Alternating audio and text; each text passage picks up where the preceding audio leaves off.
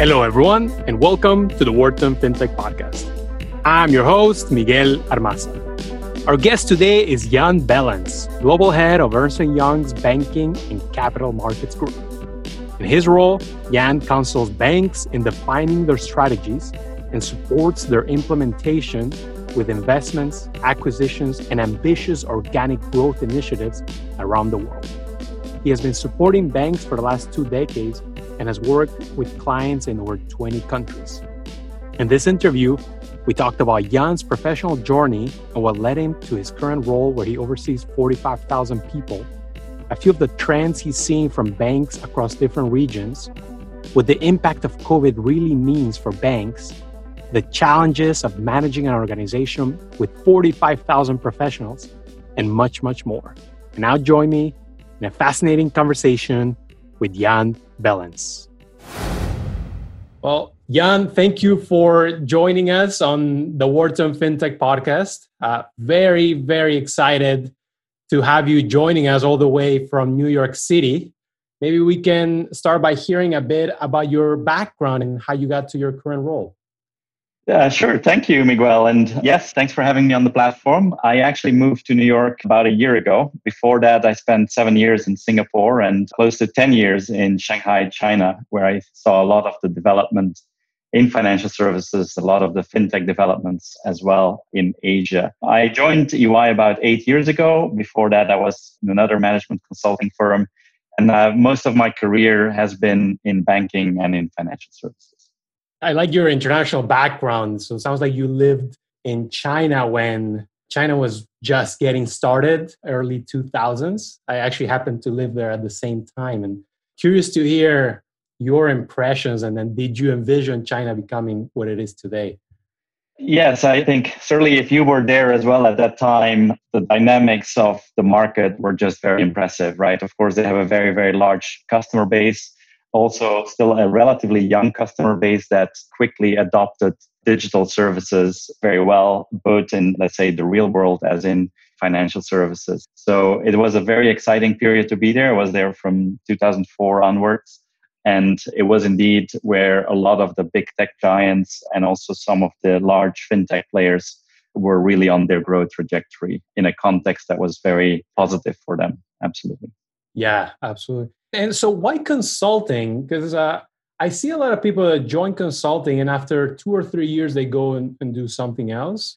It's obviously a, a great training ground, but sounds like you, you know, you've definitely stayed for a while, and you've done uh, definitely very well. Why did you pursue consulting as a career?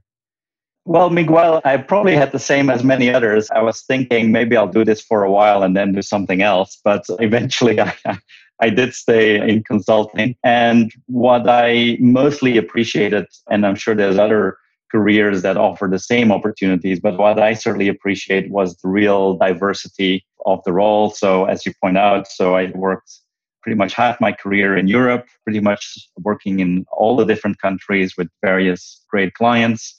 Then 15 years in Asia, and again, working across the region with very different institutions ranging from very large global banks to smaller fintechs in some of the Southeast Asian markets. So the diversity is certainly exciting and it keeps me going. Great. And so tell us a bit about your group at Ernst & Young at EY. How big is it and, and what do you focus on? We are a truly international firm. We are active across a whole range of services. Consulting is one of them, but we also have a large tax practice and we also still have a very, very large assurance practice. So we are really offering a broad range of services to financial institutions. I'm responsible for our banking practice, uh, which is about 45,000 professionals across those different businesses. And we're really dealing with some of the largest challenges that financial services and banks in particular are attacking heads on. As you can imagine at the moment, you know, also with the pandemic, there's a lot of change happening in the banks. A lot of the work that we are focusing at the moment is driven and enabled by technology. A lot of the banks have been sitting on legacy platforms, spaghetti systems, and making change happen in those institutions with that type of legacy is a real challenge, and we are well positioned to assist them in that. Yeah, you bring up a point that is quite popular on this podcast, and that is the struggle exactly of big banks that have to deal with their legacy platforms. So, in many cases, also the legacy mentalities while competing with this fast growing fintechs, right? How do you see this trend evolving? Is the digital divide between incumbents and new fintechs only going to get wider? Or do you think uh, banks are definitely going to step up their digitization efforts? Uh, it's a very good question, Miguel. And I think many banks, perhaps not all, but I think the majority of the banks have really stepped up their digitization efforts also because they had to. And, and, you know, as we've seen with the pandemic response, I think a lot of institutions have really accelerated their programs and have sometimes to their surprise found that it actually, you know, it's actually possible if you really focus the minds and the energy and the investments. So I'm actually quite optimistic on banks to get this right, but it still takes a lot of effort because, as you point out, it's not just legacy systems, it's also sometimes uh, a legacy mindset. It's also perhaps talent that's not so attractive to work in a very large bank, but that's more attracted to a fast growing technology company or fast growing fintech. So, talent is also a big, I think, challenge and, and also opportunity for the banks to really make sure that they can make the change happen. The good thing is they still have very large customer base and certainly those banks that are on that journey and that can accelerate that journey to give a better customer experience and deliver a better customer proposition i think will continue to do well and i guess you're probably the best person to ask this but some regional banks across the world have been adjusting faster than others what are some of the main differences that you are seeing across regions, particularly given that you cover the entire globe? Yeah, I think interestingly enough, Miguel, I, and I won't go into individual countries here, but I think it would be fair to say that a lot of the emerging markets, if you look at Latin America, if you look at Asia, if you look at some parts of, of Eastern Europe, that they have moved faster in terms of their digitization. Often that had to do with the fact that some of these banks are younger institutions, so perhaps there was a bit less of that spaghetti of legacy systems that they had to deal with, or at least somewhat more modern technology they had in place. But it also had a lot to do with adoption, younger customer bases, and both on the individual side as on the corporate side, just a customer base that is quicker to adopt some of those digital behaviors and digital technologies that the banks are putting in place. And then I think a third component is in some cases, the regulatory context was also more beneficial to some of that and was a bit more attuned to be quicker in adopting and allowing some of those new technologies to be put in place. Yeah, certainly. Uh, I can think of Mexico, for example, that they adopted their fintech regulation quite quickly, and that's given at least visibility to the entrepreneurs, to the investors, the ecosystem of what are the rules of the game. I understand that you also work with your clients to help them improve their speed of execution at scale. Can you talk a little bit about this topic? Yes, and I think the way we are coming at this, Miguel, is actually very much in an agile way. I think as you know, quite a lot of banks are aspiring to be technology companies, but oftentimes they're not quite there yet. And so we do help institutions in accelerating that transformation.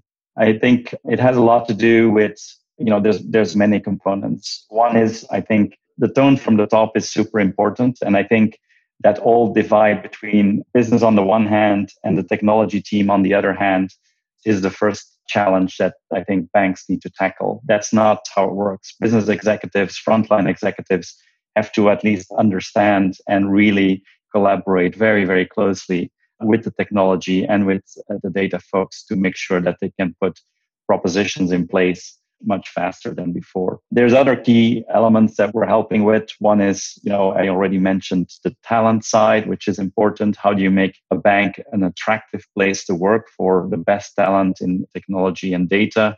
And we're also showing the way. We're, we're working very closely with some clients to really put new customer propositions out there and put them out there fast. Also, the world where you can think about putting a new product in for six months and then take another 12 months to actually develop it that's no longer the case. You know you have to launch digital products much faster. Got to bring them to market much faster. And i think that is going to be a key driver i think for the acceleration miguel really taking a digital product mindset to financial services products. A lot of the tech companies a lot of the e-commerce players a lot of the media companies they have product cycles that are so much faster than what has traditionally been the case in the bank.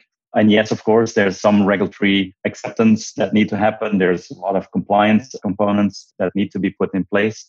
But in the end, I think a financial services product, a bank product, is actually a great digital product because you don't have to deal with physical delivery. So it's a perfect product and service for digital but somehow it's been very static because of the technology components, sometimes because of the technology components. And I think uh, a lot of fintechs have jumped on that and are continuously upgrading their digital product and feature set to bring new features and functionality to their customers at much faster speed.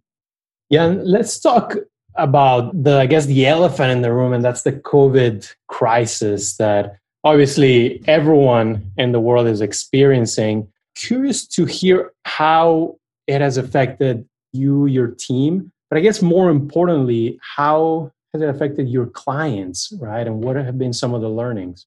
Yes. And well, that's where I think both for our team, for the EY team, and for our clients, of course, this has been a difficult challenge. I have to say, though, that I think a lot of our clients, and sometimes we ourselves, were very positively surprised by the resilience and the very quick response that we've had towards this terrible health crisis. And I think a lot of the clients I speak to that had to react very, very quickly to a dramatic change in how they work, how they serve their customers, were actually positively surprised and also satisfied with that response. I mean, securing digital access for customers, making sure that your systems keep up and running, making sure that your entire employee base, sometimes of hundreds of thousands of people, like some of the banks have, and, and also us at EY with a very large team, that they were able to work from home very, very quickly, securely is great. So overall, I think that response has been good. I think in addition, and that's also, I think, kudos to the bank and to some of the regulatory standards that have been put in place over the last few years, is the banks were well capitalized. They have been continued to support their customers in this difficult time, and they were able to do so. So I think that's where the investments over the last few years from regulators, from our clients, have really paid off because they have been able to continue to play their role as the intermediary and basically been able to support their customers.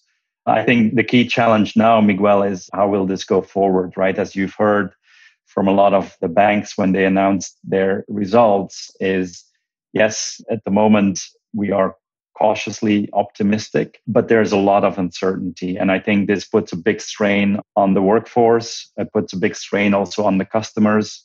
And there's still a lot of uncertainty on how this is going to go back to maybe a new normal. What about customer expectations from the banking side, right? Because behaviors are changing a little bit, digital adoption is rising. Do you think this shift in behavior, these expectations are going to be permanent? And if so, how are banks going to adapt to it? So again, I think I would call on the uncertainty, Miguel, but I do think, as is clear from the numbers in terms of digital adoption across all customer segments, be it individuals, small and medium sized enterprises, corporates, has given a dramatic boost to digital adoption. And I think a lot of that will stay, will remain in place. There will always be customer segments, I think that will tend to go back to that human interaction and to branch visits in particular. But I think this has certainly given a boost of serious percentages, and they vary by market, to digital adoption and to customers that have gone completely digital.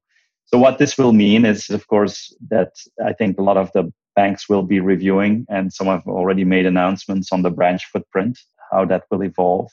And I think one of the outcomes, and that's very much also what we are advising our clients, Miguel, is I do think that even with increased digital adoption, human centered design and the human component will remain super important. And that's also how we look at this. You know, the relationship managers on the, for lending or for wealth management or for personal banking, they will still, I think, be very valued. I think even after this pandemic and after this massive increase in digital adoption, I think for certain elements such as advice, I think people will still seek out that human interaction, that human exchange. And I think so it's really important for banks to get that balance right. And of course, to equip everyone with the digital tools to self service if they seek to, but also to find that human interaction if they want to and to do it efficiently.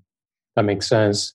And to what extent, I know you mentioned the cloud of uncertainty that we have ahead, right? But Jan, what about post crisis planning? I mean, banks have to be thinking about this. And to what extent are they planning? Maybe are they using a raisable marker for their plans?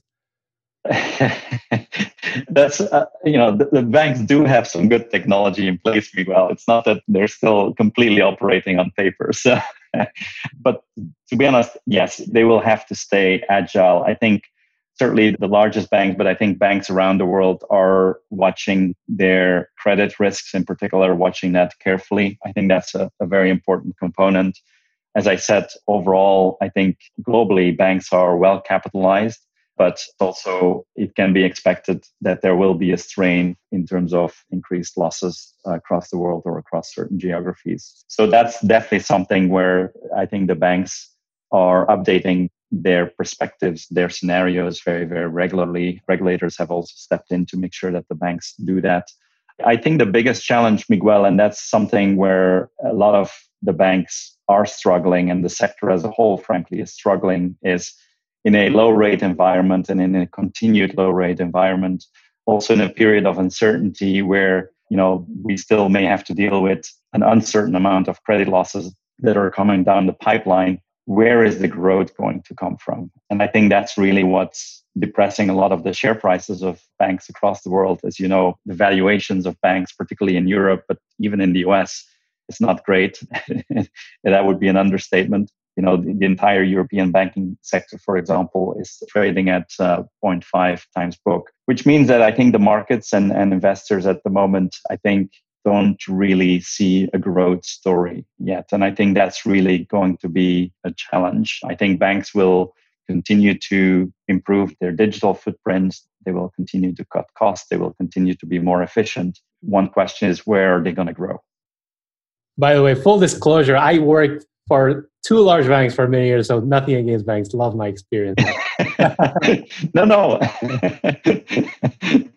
but um, Let's talk a bit about you mentioned investors in the market is kind of holding their breath to see where growth is going to come from. I guess a lot of this is going to be determined by trends that banks are going to seize on. What are some of the major trends in the banking space that you are seeing and that your clients are paying attention to? I think I would highlight one or two trends here, Miguel. I think one trend is really how banking and financial services gets more integrated in other propositions or is not a destination in itself. And I think some have coined the term invisible banking. And that's, I think, going back to that question on where is growth going to come from. I think that's really, you know, an opportunity for banks to play. And it's not just the banks, but it's really that that move towards a full ecosystem and also seeing financial services for what it really is financial services are supporting your life, are intermediating and bringing a financial product for you that will help you in achieving your life goals. It is not typically a destination in itself. When people go for a mortgage, they're not saying, I'm going to buy a mortgage. They say, I'm going to buy an apartment or I'm going to buy a house. And I think, you know, executing on that proposition, I think will be a key trend. And that's not just the case in consumer. We see that across corporate, etc., where I think it is more and more important to see how financial services can support different propositions rather than being propositions in itself. We see the same in mobility. For example, if, if we move into a world where you have car sharing services or even self driving car sharing services, that mobility concept can and should be supported by financial services in terms of financing for the car, in terms of paying with your car, in terms of insuring that car, and so forth and so forth. So I think that's really an important opportunity. And it's not just actually reshifting some of those products to these ecosystems, but it creates a whole range of new services and products that at the moment don't exist or don't get to the customer. And I think that's a potential growth opportunity. The second one that I want to mention, Miguel, because it's super important to EY and it's also super important to our clients, is sustainability. And ESG in particular, not just the climate component, but also the social component. And I think that is very, very important. And it's more than I think I've seen very, very positive momentum over the last six to 12 months also on that topic. And we're getting a lot of requests from clients to assist them with that. And certainly not on their corporate and social responsibility, which is important, but also as how can we help our customers? How can we help our clients? How can we help our investors to actually, you know, help on those ESG objectives? Yeah, definitely a, a big topic across the board, the topic of sustainability and ESG. I like also your first point of invisible banking because it also, I guess, speaks to the partnerships between emerging fintechs and incumbents, which they're pretty robust. There are partnerships that we see every week come up, and a lot of them make sense. Maybe some are not going to last, but others you can see the value. Is this something that your clients approach you about? Absolutely, Miguel. And that's, I think that will continue. And of course, it is important, you know, as sometimes certain topics, when they take off, they get hype. And sometimes there's a bit of too much excitement in the space. But I think that is definitely something that will continue that is important for to your point those partnerships are super important. I think it's important also and of course the banks have seen this since the crisis. It's important to make sure that regulatory standards compliance standards and risk standards are well respected. And that's not always technology companies or some of the partners do not have that experience and are sometimes coming from a bit of a different perspective because they see how it brings benefits to the customer and have not gone through a cycle where things haven't gone the way they were supposed to go. So I think we do get a lot of requests in that space either to help build some of these some of these offerings and partnerships, but also oftentimes how do we assure regulatory protection, compliance, and making sure that this goes well. You know, a hot space at the moment, as you can imagine, is buy now, pay later offerings. So which from a customer perspective are excellent and they are important and i think they are great. You know yes of course you know with every interaction i have where i buy something if i can have a real time offer that says hey do you want to pay this in installments? I think that is an attractive proposition and certainly if the customer experience is good and it's a real time execution and so forth of course that is attractive. At the same time you have to make sure that from a risk perspective compliance perspective that doesn't get out of hand so, Jan, I got to say, we've had on the show unicorn founders, and they manage, I don't know, hundreds of team members, or we've had some that manage thousands. I don't think we've had someone who oversees 45,000 professionals. What is your approach to managing a well oiled machine and ensuring that your team is productive? As you can imagine, Miguel, it's impossible to. My main role is really to make sure that I keep those 45,000 people motivated and, in particular, client focused. I think for us, everything is around our clients, our accounts. And most of my messaging towards our people working in the banking and capital markets community is focus on those clients. If we do right for the client, we will do right for ourselves and for EY. Everything for us revolves around the client. So I am sharing a lot about my client conversations. We make sure that from an organizational perspective, we have a very strong go to market focus with the client at the center. So for me, that's the way to go. I'm that's the trick, I guess. it's not a real trick. no, fascinating, fascinating. Well, yeah, before we go, we love to ask all of our guests to hear maybe a little bit about their hobbies. and you know maybe you can tell us how you spend some of your time outside of EY. There, uh, Miguel, I'm still suffering a bit from that at the moment because I recently broke my shoulder with my favorite hobby, which is uh, mountain biking. and uh, I, I, upgraded uh, recently to an electric mountain bike, which gives a lot more range and a lot more speed as well, potentially. And so that tripped me up in one of my trips in uh, in the hills and uh, had to be rescued by the fire brigade because I was in a pretty remote area. But yes, biking and mountain biking in particular is my favorite hobby. Wow, that is intense, but uh, I like it. I, I hope you recover, yeah. Uh, but listen, yeah. thank you again for joining us. Uh, you, you're definitely now a friend of the podcast, a friend of Wharton.